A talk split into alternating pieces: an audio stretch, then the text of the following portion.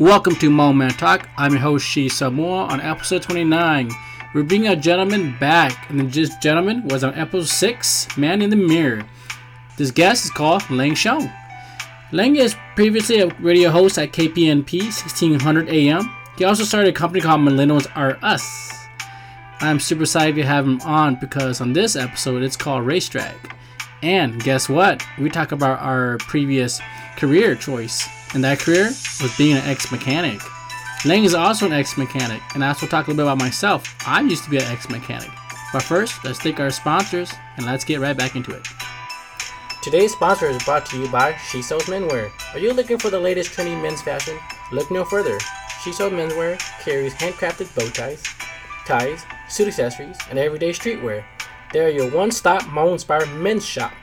You can search them online at www.xixomenswear.com.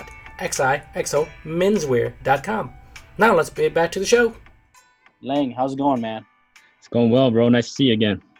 Yeah, again, thank you for coming on again and having a open discussion again. Yes. Excited, man. For this episode, we're going to talk about the fast life and the fast lane. And this is called the fast track and racetrack, correct? Yes, sir. Wow. I'm a big gearhead. It seems like you are too. I've been doing it all my life. You know, you see your older siblings do it. And my older brother is a Volkswagen 30-year senior mechanic, of course. And he's a fanatic about the European crowd. So I just kind of followed suit. Was he a big brother that got you into being a grease monkey and racing cars and such? Yeah, he talks so highly of it. You know, he made good money. You know, he bought his race cars, GTI, VR6, and I was hooked right away, you know, and drove a 6-speed. And even just not only that, you see a lot of things on the TV that, you know, you got hot import models, Skunk 2, all those cool names and brands. I was hooked. I mean, I hear you got a little dabble in that industry as well. That's correct. I could elaborate more on that, but first we're focused on you. Got it. You drive recently drive. What's in your garage? AP1 S2K? No, that's my uncle's, right? I use that for marketing, but he's been doing a lot of things to it as well. I am currently out of that industry, and I'm looking to build my own racetrack, hopefully soon. Oh, so now not we're building a car, but we're building a racetrack. Got to cultivate the millennials one way or another, right? And also, it does keep it more safer. Do it in the track, guys. I repeat that a little bit louder. Do it on the track, man. Because we hear enough stories of street racing that's gone really sour and bad. I live right by 694 over here in Brooklyn Center, right? I'm right by that retaining wall. Man, every single night, it sounds like nowadays, they stop dead center and they just go at it back and forth, back and forth. There's some pretty powerful cars out there. So if you guys are listening to this, whoever you are, yeah. Must be Kateng, no pun intended though. Right. Let's go way back. You said your brother was a gearhead. He turned you to a gearhead. Were you in high school thinking about going to college for a mechanic? I was, and I took advantage of their vocational program, right? When you're a junior in high school, they give you that option to go half-day high school, half-day college, if you are doing well. Well, I wasn't doing well because of my attendance, but I still took advantage of the program. And they paid for my first 2 years of ASE certification, which is all you need to get ASE certified, to take the test. And so my senior year, I went to college half day during lunch and learned a lot, at least on paper. You really don't need it, but took my ASE certification in suspension, failed my brake test, and yeah. All in all, you did have your ASE certified, so that's great. In suspension, yes. For those who are listening, I highly recommend trade school if you might not have the smarts. At least you have good a hard worker. Trade school definitely gets you busy in the labor industry. Get you the salary, right? I mean, it makes you competitive. And if you can just present that badge, that little thing that you sew onto your shirt to the shop owner, you're automatically hired with way more pay. And that skill set could carry on to any place now, if you're looking for work in that field. Yeah, you know, dealerships, all that stuff. Dealerships are the way to go. They treat you well, and then most of them are union, and so they'll keep you there. After you got out of school, you went. I mean, after you got done with tech school and AC certified, you were wrenching. You started out at Fleet Farm, and Then you were there for a couple of years, and then you went to Honda, and You're wrenching for were Master Tech at Honda. I wish. No, I was Loop Tech, and the leadership there the management there wasn't the best, right? And the place didn't run all too well, so I got sick of it, got burnt out, and decided I didn't want to wrench anymore. It's too dirty, too smelly, you know, all that stuff. So, but I still liked cars, and I had a thing for tires. Like, I'm a tire guy. Every parking lot I go to, I'll be like, yep, those tires are bald. That's a Michelin. That's a Pirelli. That's a BFG. Those suck. You know, I'm always looking at tires in parking lots every time I walk by cars. And I decided, why not go to Discount Tires? And I spent about 12 years there. At Discount Tires, 12 years. How long were you in the actual car industry total? Oh, man, let's say 16 to 20. But I didn't quit Discount Tires until 23. But I kept fixing cars as a side job. I still do it today just to make a little extra income on the side and to help individuals. Really, I just do it to help people. You ever hopped up your own cars back then? Cool. What were they? What are you talking about? Your own personal cars back then when you were building cars. What were they? And did you hop up? Was it modified? Yeah, I had a 4-door 95 Accord sedan with a T3, T4 Turbonetics setup all the way around. Unfortunately, I was such in a hurry to race it that I didn't wait to tune it. And I ended up blowing it up, and it caught on fire on the highway on 94 and 280. For those of you who remember back in 2010. That quite sucks. A show. Yeah, it did suck. I watched that $30,000 investment, which is what I spent from beginning to end, burn right in front of my eyes, poof, gone. And ever since then, I've just been kind of lowering my vehicles, and that's about as far as I go. So pretty much a $30,000 bill turned to a $300 set of drop springs nowadays. Yeah, that's $800 worth of K Sports. Yeah. You know, back then when we were modifying cars, I mean, guys, we're both in the late 30s, and car parts for a drop spring, and it was, let's say it was a brand, it was retardedly like $800 for a 2-inch drop, right? Yeah. Nowadays you pick up a Corolla, a branded one too, for $800. I mean, the pricing of just car parts has definitely, aftermarket car parts has like, I guess maybe saturated or decreased, but some of the product is still very well as long as it's a brand name. Yeah, I think when I looked at the numbers, it's a $70 million industry right now, and that's on the conservative side, and it's growing in terms of the parts market. There's quite a few demographics and data out there that supports it. It's only because there's nothing else to do, right? I mean, Minnesota is trying to move to transit, and they're not even asking the millennials, hey, no, what about us? Because the millennials don't even care. So that's the direction Minnesota's going. It is definitely a growing aftermarket car industry. Those who are familiar with the car industry, it's called SEMA, and I've been there to that show a couple times. It's definitely a growing industry of very modified cars.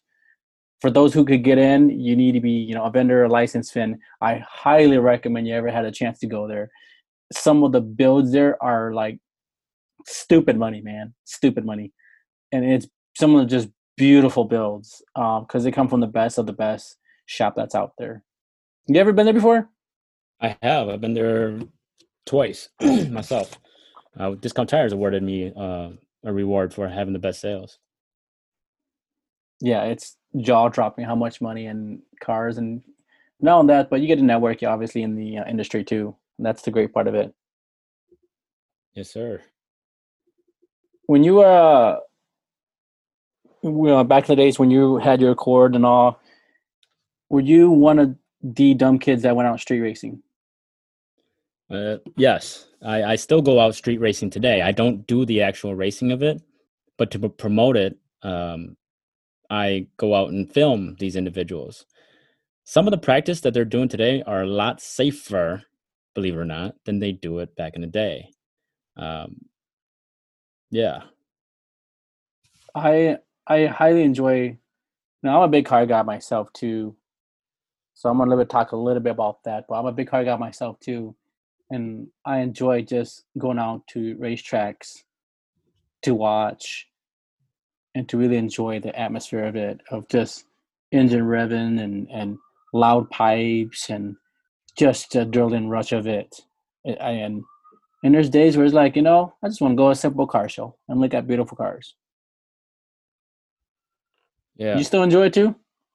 I there's these secret shows. I don't know if you know, but they, on Friday nights and Saturday nights in the summertime, they go to parking ramps and kick it on the top floor all the time at midnight. They wait until 3 a.m. and then they go and race out on the highways. And a lot of the times the cops know, they're actually waiting on the ramps for us to get off, but they tell us to hurry up and get on with it just to get it out of our system and move. And when they allow us to do it, we do it safely, right? Because they know that there's no one on the highway at the time. For those of you who know, Brooklyn Park and 610 by Noble area over there, don't race over there anymore, right? If you go and race on 694, they'll let you do it. Just, you got to be very, very cautious when it comes to vehicles on the road, and don't stop traffic. If you're going to road race, you can road race. I think it's better to have what you want in your dream of what you wanted to do, Leng. You said you wanted to build an actual racetrack for these gentlemen. And a lot keeping of people... Keeping it safe, man. Keeping it really safe. Yeah, I mean, a lot of guys are saying, you know, how are you going to do that? I don't know if you know, but there's a Mankato track coming up. But it's not a worldwide racetrack, right? Not something for F1 or GP racing. There was one recently in Farmington, and I know the developer there. They didn't get it because the baby boomers, they wrote a petition against the noise ordinance, and they could not come up with a reason as to why they could justify the noise. And so they canned that entire project. They spent $1 million on it already, gone down the drain. And right now there's one going up in Mankato, and they're trying to petition against it. Because of the noise. It just can't do nothing about that, man. The noise is gonna be there, right? And so what do you do, right? I mean, how do you get intact with these elderly? I mean, even those guys, they use that motto of, oh, this will be $5 billion in the economy, it'll add 46,000 jobs, it's not only going to be used for racing, it'll be used for like an event concert for Bruno Mars and Beyonce and Jay-Z, it'll attract global tourism, all that stuff. But the thing is, they pitched it in that way. It'll save car accidents. It'll help with the death rate. It'll help with the lack of funding for maintaining our roads.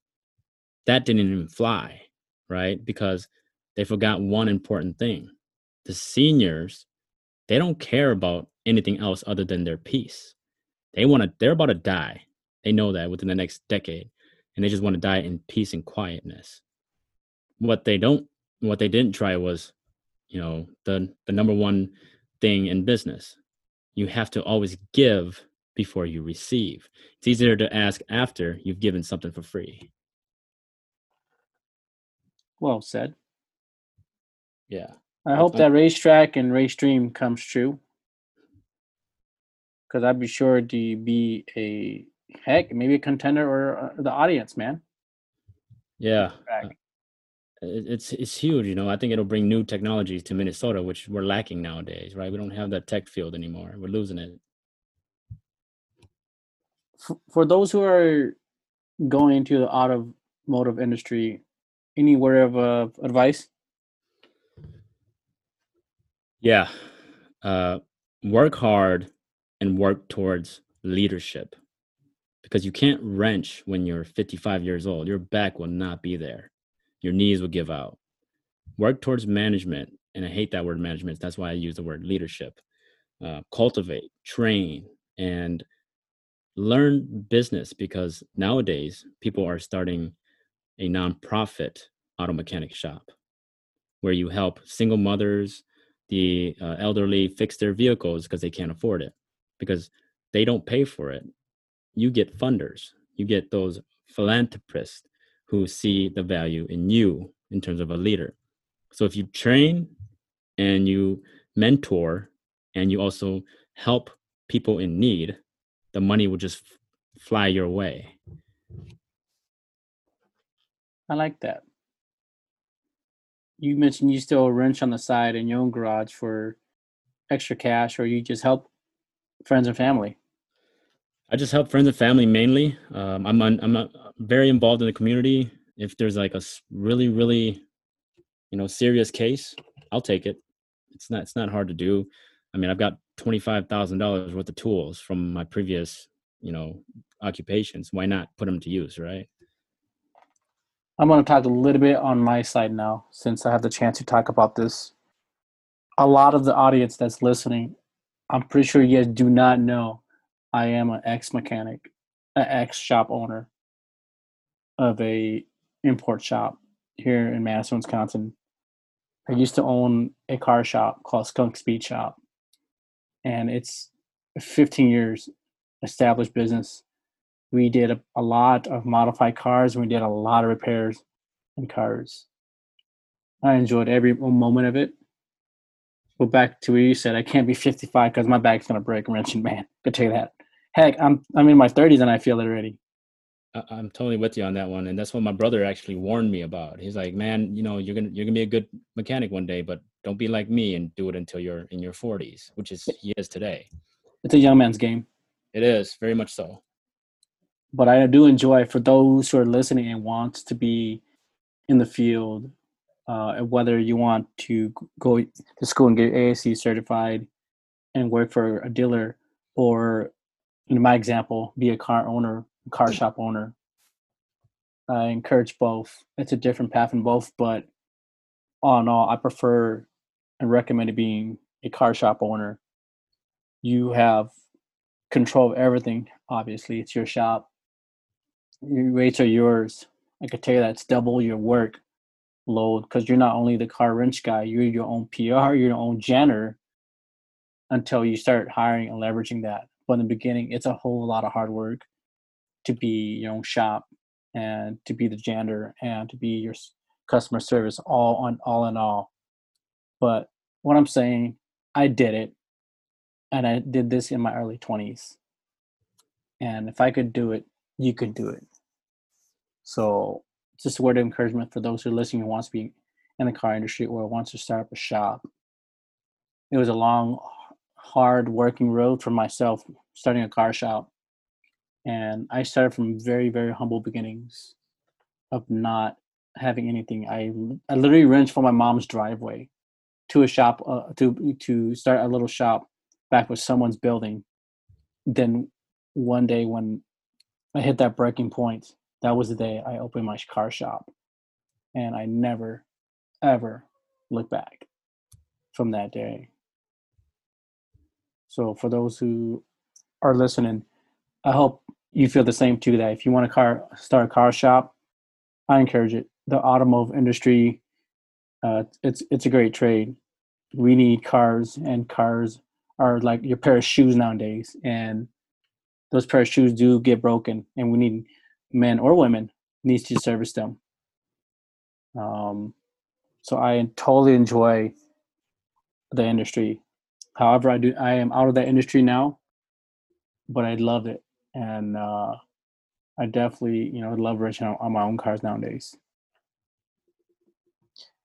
Leng. Yes, sir.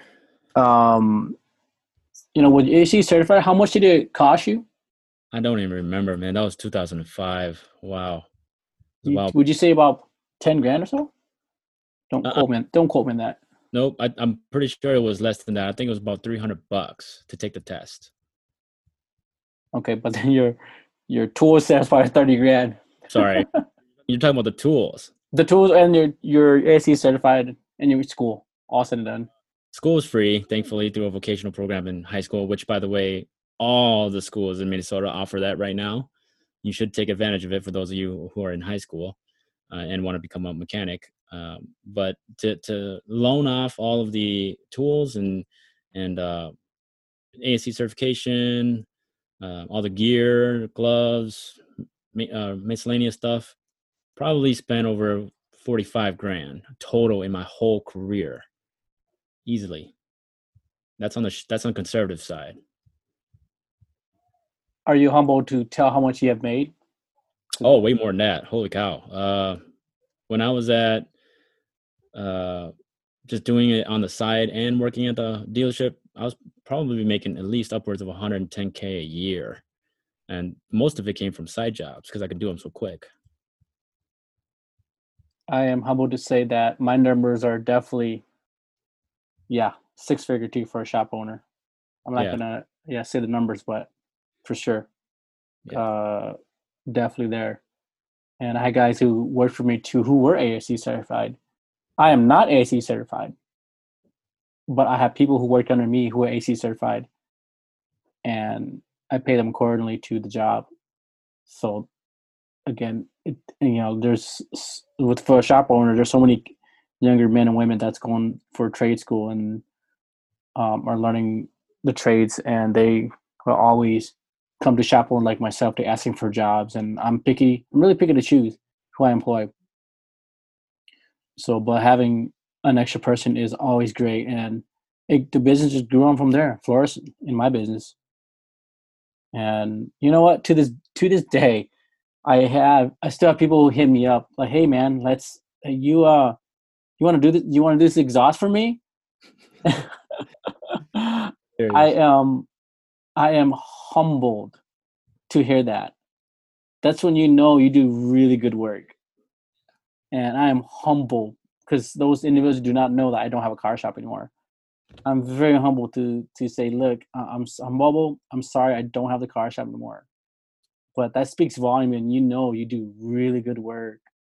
And my location of my shop was not, the middle of town. It was kind of like right at the edge of town. So what I'm trying to imply is if you do great work, they will find you. They'll come to you. So, Leng, with the car industry in Twin Cities, do you see it growing too? I do, and here's the numbers, right?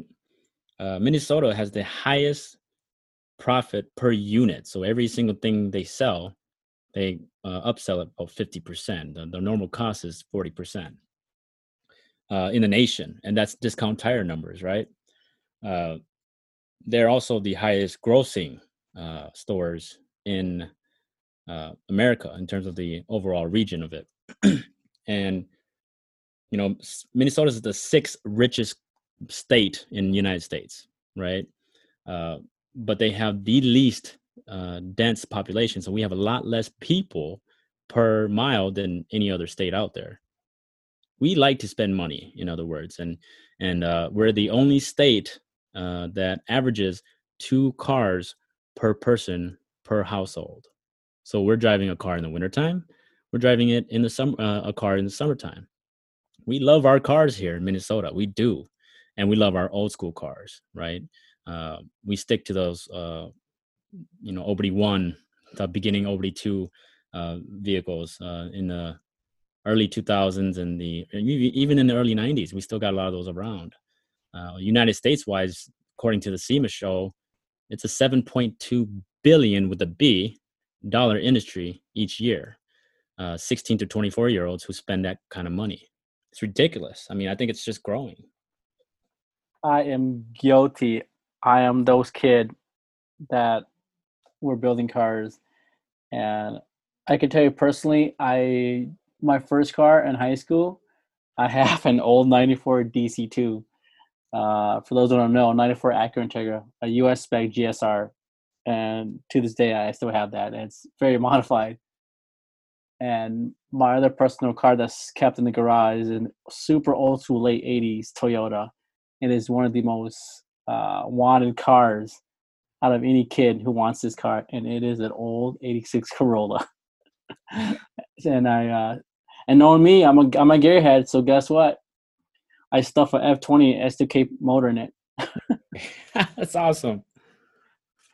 You know, so, you know, I always love building my own cars, and especially I'm a big Jap fan in cars. I'm a big import guy. So those are my personal cars. And in my daily driver, like you said, I got old late 07 Camry. Unmolested Camry, man. What's your daily, dude?